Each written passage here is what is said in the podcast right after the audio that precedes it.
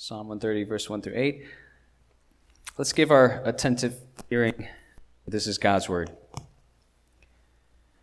Out of the depths I cry to you, O Lord. O Lord, hear my voice. Let your ears be attentive to the voice of my pleas for mercy. If you, O Lord, should mark iniquities, O Lord, who could stand? But with you there is forgiveness, that you may be feared. I wait for the Lord, my soul waits, and in his word I hope. My soul waits for the Lord more than watchmen for the morning, more than watchmen for the morning. O Israel, hope in the Lord, for with the Lord there is steadfast love, and with him is plentiful redemption, and he will redeem Israel from all his iniquities. This is the word of the Lord. Thanks be to God. Let's pray. Heavenly Father, we thank you for giving us your word today and calling us to worship you. God, this is um, your time to feed us with what you will. So, God, uh, open our mouths wide, our hearts, and uh, Lord, feed us uh, your truth and also feed us with your grace. We ask this in your Son's name. Amen. So, we're continuing our series in uh, why we do what we do. We're covering each aspect of our worship service and um, looking at how these elements are drawn from Scripture. And today we're landing on confession and assurance. Here's how our uh, catechism defines repentance. Our Westminster Shorter Catechism defines repentance as a saving grace that leads to life when a sinner, out of a true sense of his sin and awareness of the mercy of God, turns from it to God with grief, grief, and hatred of his sin, purposing and working towards new obedience. And if that sounds just really Christianese, you're not alone. Uh, we're going to try to unpack that through this psalm, Psalm 130. It's a good place to turn to, how to unpack how does God invite us uh, to confession and how does He reassure us? You know how in the Lord's Prayer, uh, Jesus gives us this is how you should pray, right? The Psalms are often the Old Testament way of saying this is how you should pray too, or this is how you should confess. Um, this is how you should also repent. So let's dive into Psalm 30. I want to explore this with you with uh, the following three points the, the problem that we must confront when we repent the person we must address when we repent, and the mission we must carry out, having repented. All right? So the problem we must confront, the person we must address, the mission that we must carry out, having repented. Okay? These three points. So, first, the problem uh, that we must confront. Notice how the psalmist starts in verse 1. Out of the depths I cry to you, O Lord. Out of the depths I cry. Uh, right there, what you have is sort of the immediate setting where this repentance is coming from. It's the depths. And what are the, what are the depths? It's Hebrew word for deep sea, uh, deep waters, which can be a helpful imagery if you think about it. Uh, deep water, I can think of a few horror movies that are based in that setting because it communicates immediately something that's dreadful, something that's lifeless, and there's no rescue. I mean, you're already sunk. You're at the bottom. You're in the depths. Um, even if you were to cry out, right, with all your strength, uh, cry out to your loved ones, cry out to the proper authorities, no one's coming to your rescue. You're in the depths. And that's what it feels like for the psalmist here to uh, be in, in penitence, in confession. This is his personal, internal uh, setting. He's in the depths. And if you zoom out also for a moment, right, um, get slightly meta for a moment, there's an external universal setting here as well. The psalmist is acknowledging indirectly that he lives in a morally meaningful universe where moral laws exist. They're true, they're not arbitrary, and therefore, the sense of guilt that we often feel can be true as well. Your conscience does reflect something in reality. The good news there is because there is a way of discerning true guilt, you can also discern what's false guilt and deal with that as well by not dealing with it. Okay? He's dealing with the moral reality that he's confronted with, and he's figuring out is this true guilt I'm feeling? Well, then I better confess it. I better deal with it. On the other hand, if it's not true guilt, right, he'll probably say, uh, well, forget that. I will not deal with that. And that's how he deals with it, right? So there's a internal personal setting of the heart, and there's an external universal setting of the moral law. Repentance, repentance is something you do in such a setting. Okay, there's no point of repentance if there is no conscience that corresponds to reality, to an actual moral law that exists, that governs the universe. In a world where there is no God, there's simply this Darwinian jungle we live in, in this evolutionary world, I can simply do what I want to do and live the way I want to live, and however I feel about it, it's just fine. And in that world, all guilt is false guilt. Right? All guilt is false guilt because morality is made up, and the, the points don't matter. But the psalmist here acknowledges that that's, that's not the world we live in. We live in a world where we can feel a deep sense of this alienation from the true moral law, and therefore uh, alienation from the moral lawgiver. And if that is the world that you find yourself living in, repentance has to be a vital language, um, a daily language and practice, or you wouldn't be living in reality at all. You wouldn't be living in a moral world. Repentance becomes a vital part of our, our language and, and way of life. So the, the setting alone here is helpful, right? Because it gives us, even as it confronts us with a problem, something truthful. This is us, this is our world. And we need repentance, um, the language of repentance, to live truthfully and hopefully in such a world. Um, what we also see from verse 1 is what repentance is not. Okay? Repentance is not lifting ourselves up out of the pit of despair, right? He's, he's not climbing out of the depths on his own.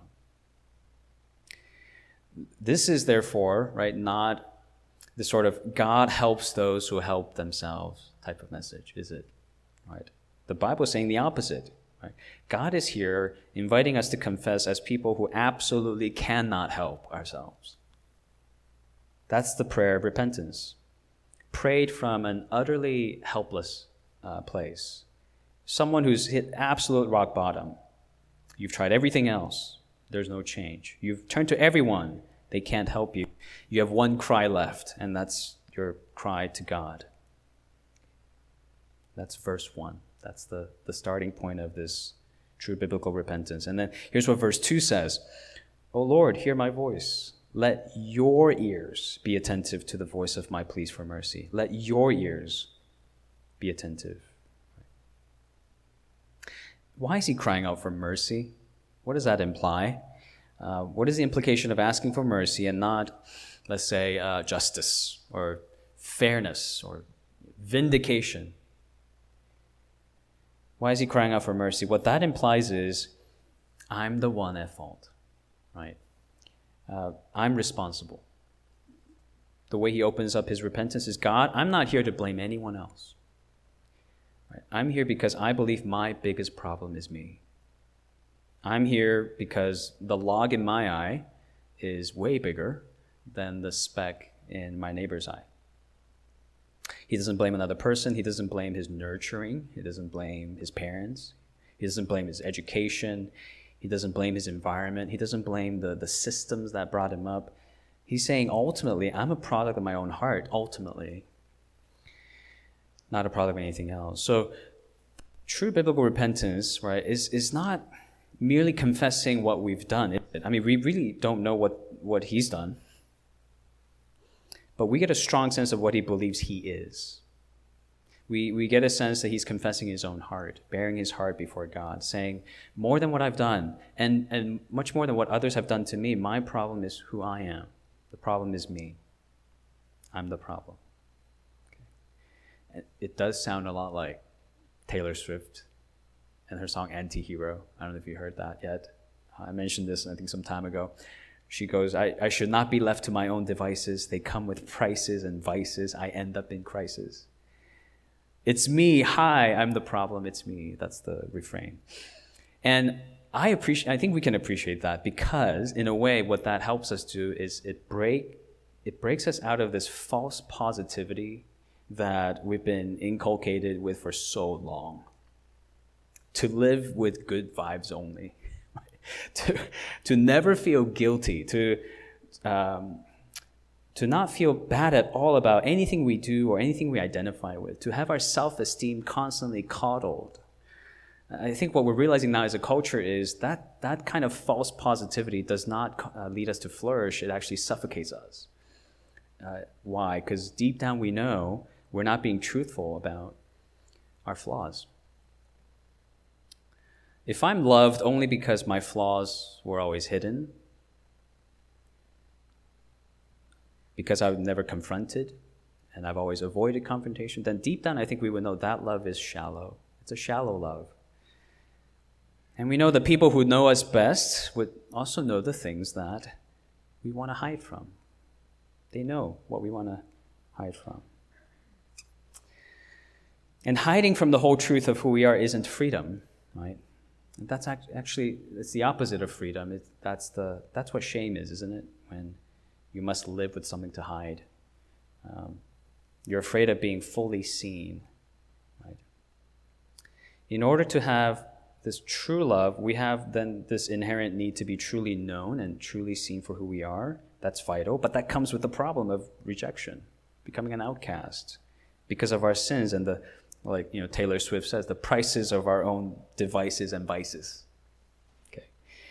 Um, the problem to be confronted is me, who I am. I'm my anti-hero, right? So there's some common grace knowledge there um, in in Taylor Swift, right?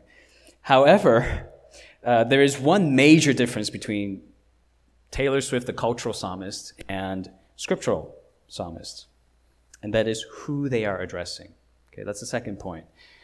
Uh, the person that we must address in our uh, repentance. If you watch the music video to Antihero, uh, when Taylor Swift opens the door, who's standing outside saying, It's me, hi, I'm the problem? It's herself. It's herself. It, the song is essentially an internal dialogue. She's addressing herself with her own guilt and her own shame, and in her own words, that spirals down to her depths, her depression, because she's only listening to her own voice. But that's not what the scriptural psalmist is left with, is it? Take a look at verses 3 and 4. If you, O Lord, should mark iniquities, O Lord, who could stand?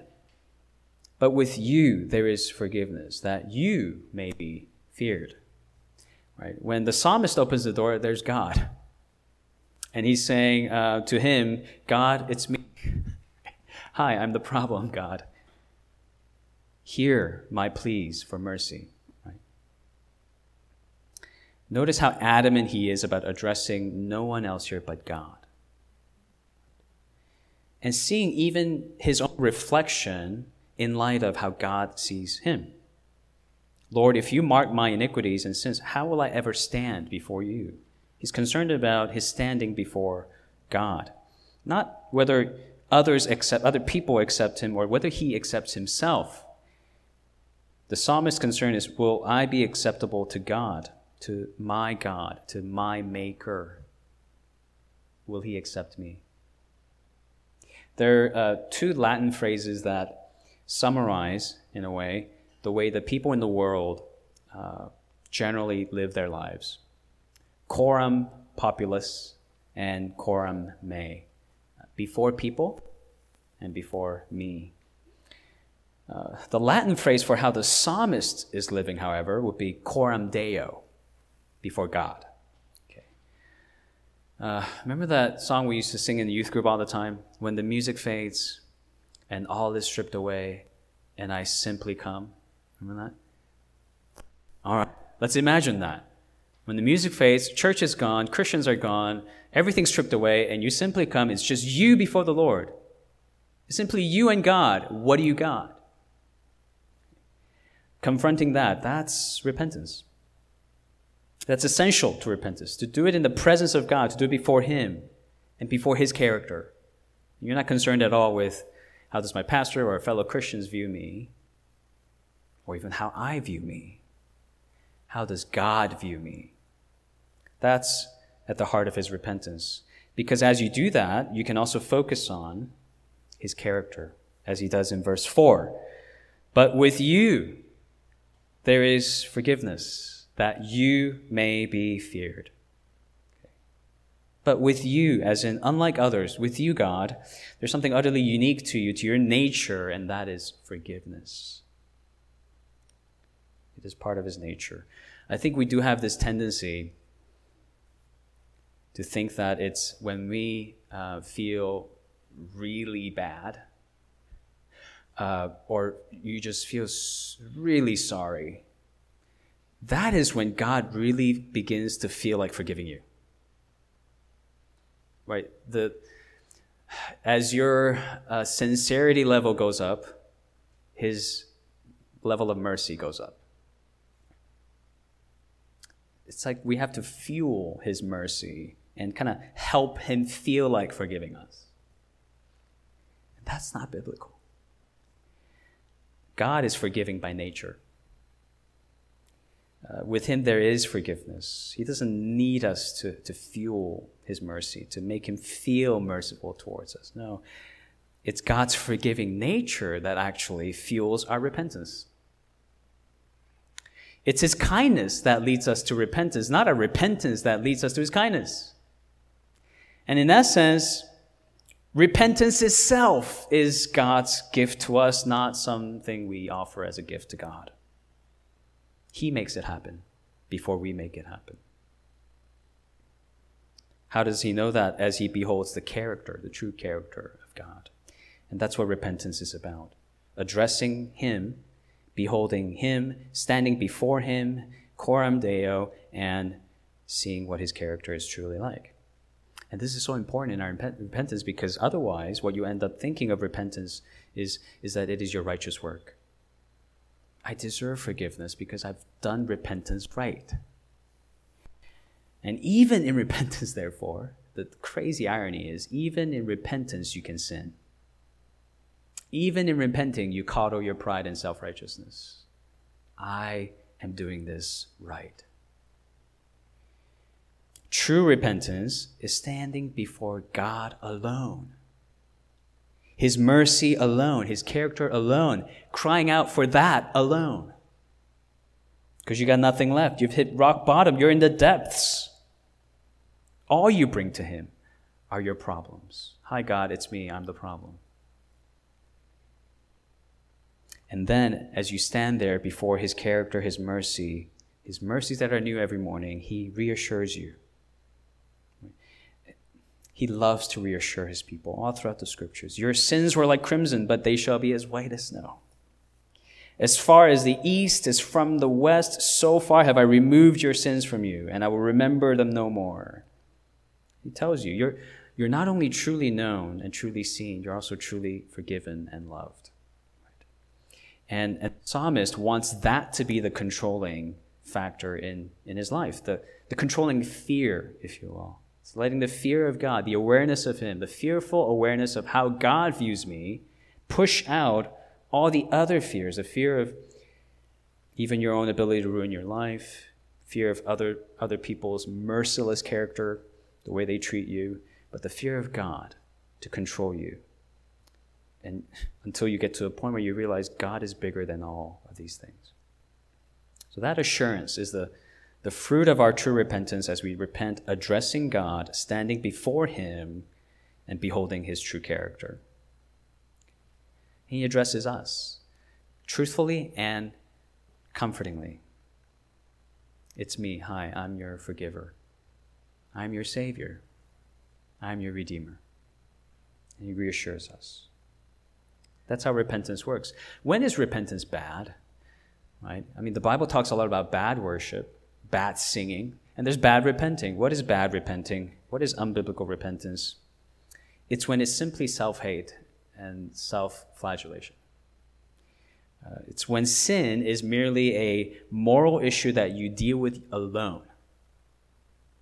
It's when you stand before the mirror with your own conscience and you address yourself and you just echo, I'm the problem, it's me, and you spiral down in your guilt and shame and self hatred.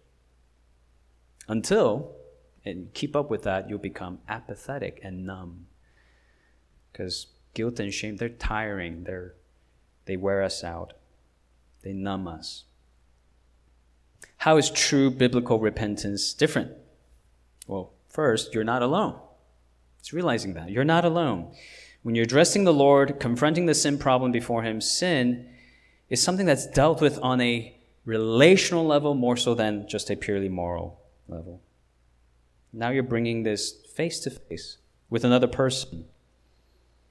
The person you've offended, the person you've wronged, the person you've sinned against. And the resulting feeling, therefore, isn't self hatred, it's grief. It's grief. Grief over the person whose heart you've broken. And, the, and then the solution, therefore, is not simply to ease your guilt, ease your shame, and better your self esteem. It's to fix this broken relationship. And, and for this person, hopefully, whose heart you've broken, draws near to you with mercy and forgiveness, so you'll be healed. And you'll find your guilt truly removed, your shame truly undone, as the relationship is truly restored. And in that, you also gain the ability to even address yourself as, as one who is truly seen, truly loved, the way he sees you, the way your forgiver sees you. You understand that? See that? If, if you've sinned and it leads you only to self hate, that probably means you're only standing in front of a mirror. Right? You're listening to the cultural psalmist. You're giving yourself all the truth, but not heavenly grace. You're getting this diagnosis that you've heard of a thousand times, but you're not getting the cure. But if your sin leads you to grief, that means you're standing in front of a lover, not just a mirror, but a lover, uh, someone whose heart you've broken, someone who, who still remains with you to bring you both truth and grace, so that you will be fully seen and fully loved. The psalmist is He's doing the latter. He's, he's meeting with a lover. And he's getting both the truth and grace from him. He's trying to restore this broken relationship. That's his concern. That's his priority. He's not coming to God saying, God, just make me feel better about myself. God, I want to have this broken relationship with you mended. Now, for those of you who sat with me for you know couples counseling, when you were trying to you know resolve conflicts with each other, but you knew. The point is not for you to, through reconciliation, ease your own conscience, right? Or feel exonerated from a you know, sense of guilt. That's not what you ultimately come to couples counseling for. What do you really gain? You gain the person. You, you gain the relationship. That's what reconciliation is about. This reassurance that what you've broken can, can be mended through mercy, through grace, through forgiveness. That's repentance and reconciliation with God. He's not there to make your conscience right and be done with you. He's trying to make your relationship with Him right. So you will stand before Him once again, like we sang. For you to stand before the throne of God above. And your plea being this, this perfect love that has been given to you. And be reassured in that that you are still loved. Right? That's repentance. So it says in verse 5 that's what I wait for. In repentance, I wait for the Lord. My soul waits, and in His word I hope. Not my words, not the words of my accuser. His words. In His words I hope. He's saying the only way my soul will find rest is, is by knowing that my my love with God has been truly restored. When, when you do strip everything away, I have a God who loves me standing before me. So I will wait on Him. I'm not waiting on some feeling, I'm not waiting on forgetfulness, numbness. I'm waiting on Him. I'll wait for His words, I'll wait for the scriptures to speak. Speak life to me, speak forgiveness to me, speak I'll even wait patiently for the truth of his diagnosis to hit me. That's a part of waiting. Because I don't want I don't want to give God a phony I'm sorry just so we can move things along. I want to sit and wait for his scalpel to actually cut through my heart. That's what, in his word, I hope is, is including here. Um, my hope is not in my own moral perfectionism and avoiding all confrontation as if that would undo me. No, it's being, it's being totally seen by the God who is before me, for who I truly am, and so truly, truly heal me. That's why during our time of confession, uh, we first pray our corporate confession out loud as you stand next to your spouse, uh, your siblings, your friends, your children, even. And you do so without fear of backlash. Because we have an understanding here. We're here to be fully seen by God for who we are, not to champion our perfection. And then we take a moment of silence, hopefully to let that conviction sink in. Stand before the Lord and let His word do its work and wait. It takes time. Sometimes it really takes time. And you know, like we confessed today, I when we prayed, we prefer to give ourselves over to our idols because we love our sins and it seems too costly to fight against them. That's what I was thinking about during our silent confession. God, is that me? please show me that that's me? We wait. And then we also, from his words, receive his words of reassurance because, as real and genuine as your convictions can be, so is his reassurance. The same words that cut you will heal you. So you wait for his word in hope. Hope to be seen, hope to be healed. And, and nowhere else in Scripture does God speak more hopefully, truthfully to us than through His Son. Hebrews 1 1 says, In these last days, God has spoken to us by His Son. He is the radiance of the glory of God, the exact imprint of His nature, and He makes purification for our sins. Or as John 1:12 says, Jesus is the word of God dwelling among us, full of grace and truth full of grace and truth. We're here to listen to Him, to His authoritative voice, His moral voice, but also His merciful voice, His saving voice.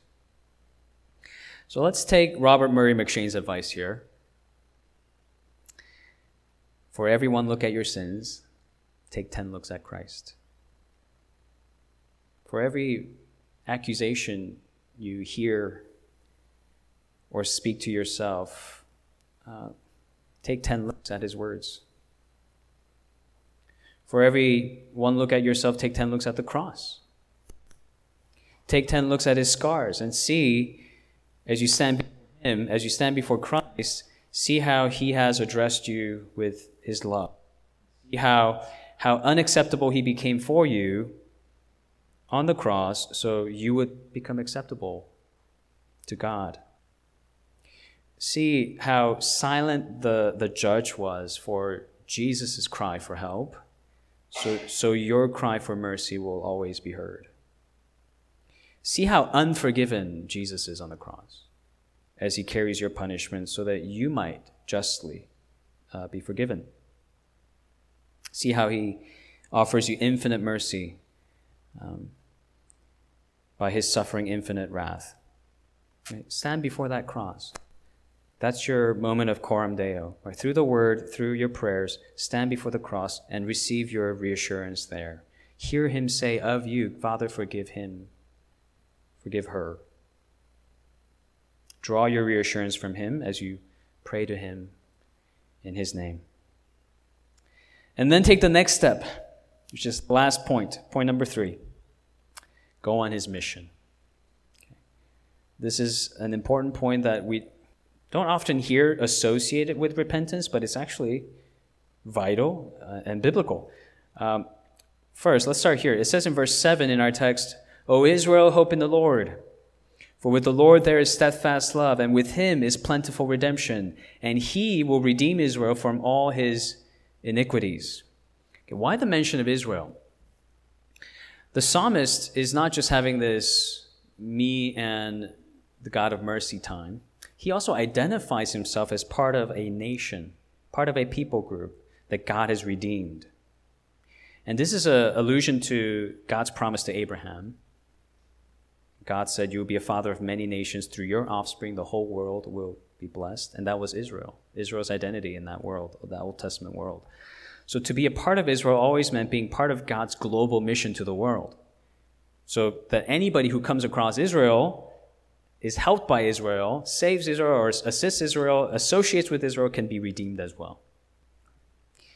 Israel was God's means of ministering to the rest of the world. The way that the New Testament communicates this is Jesus Christ is your Redeemer who came to redeem you and graft you into true, eternal, spiritual Israel. So, therefore, Christians, you, you are ambassadors of his kingdom, ministers of his reconciliation. Meaning, there is equally a missional purpose behind why God forgives you and reconciles you to himself and redeems you. It's to send you out. It's so that you would go and minister to those around you. It's so that you would go and, with the peace you received, make peace with others. You who have been forgiven much, now you must forgive much. You who have been reconciled to God must, must go now and be reconciled to your enemies. God saves his people in order to send his people on his mission. And this is really important because going on this mission, finding yourself on this mission, is the way according to the Bible, the way of confirming the genuineness of your repentance. Blessed are the peacemakers, for they shall be called sons of God. Matthew 5 9. It's in your peacemaking that you confirm your true sonship in God's family. How is your peacemaking going? Those who are forgiven much love much. Luke 7:47. It's in your forgiving of others that you confirm that you are truly forgiven. Uh, scripture is clear. Genuine repentance leads to genuine mission. If you've ever wondered, you know, if your repentance is genuine, truth, and I've had doubts of my, my, my own repentance because sometimes, right, we feel like, am I just parroting religious jargon, you know, the stuff I heard from Sunday school or from my pastor? Am I just a broken record? Consider this Are you on his mission? Are you a peacemaker? Are you a minister of reconciliation in your relationships to others? Are you becoming more full of grace and truth? That's how we confirm this the genuineness of our repentance, the genuineness of the peace we have with God. It's in your peacemaking with others. So throughout this week and the coming weeks, I want to, what I hope we will explore together, especially in our community groups, is, is what this means. What does it mean to be a peacemaker in my home, in my friendships, in my marriage, in my relationship with my siblings, parents, in the workplace? in my classroom. Explore also uh, areas in our lives where we need to replace replace our anger with forgiveness, replace our agitation with compassion, how we need to focus more on the log than the speck, the log in my own eye more than the speck in the others. Let's explore this together. Right? And as a church, right? Honest before God, coram deo, right? See if we are truly drawing nearer to Him and His mission and living this life as sons and daughters of God. That's how we know we're headed to the kingdom. What did Jesus say? As he as soon as he comes out and declares his ministry is now open. The kingdom of God is at hand. Repent. Repent. That's how you know you enter in. So, not only being reconciled to God, and that is good news, but now going out, going forth, and being reconciled to one another. May God help us in this. Let's pray. Uh, Heavenly Father, uh, we turn to you for help. We cry out to you uh, for mercy, for grace, and for love. So that, Lord, uh, we, we do move beyond uh, receiving this amazing gift of your salvation to offering your peace, offering your forgiveness uh, to our neighbors. I pray that, Lord, this would be um, increasingly a reality we, we experience, enjoy as a church. May we encourage one another in this, in this journey of uh, going on your mission together, becoming uh, better peacemakers uh, to our neighbors, better ministers of your reconciliation. So, Lord, uh, fill us with your Spirit and guard our hearts, our thoughts, our minds, our words, and send us out, Lord. Uh, send, us, send us out into your mission field and use us as your instruments as you are continuing uh, to reconcile the world to yourself. But we ask all of these things uh, in your Son's merciful name. Amen.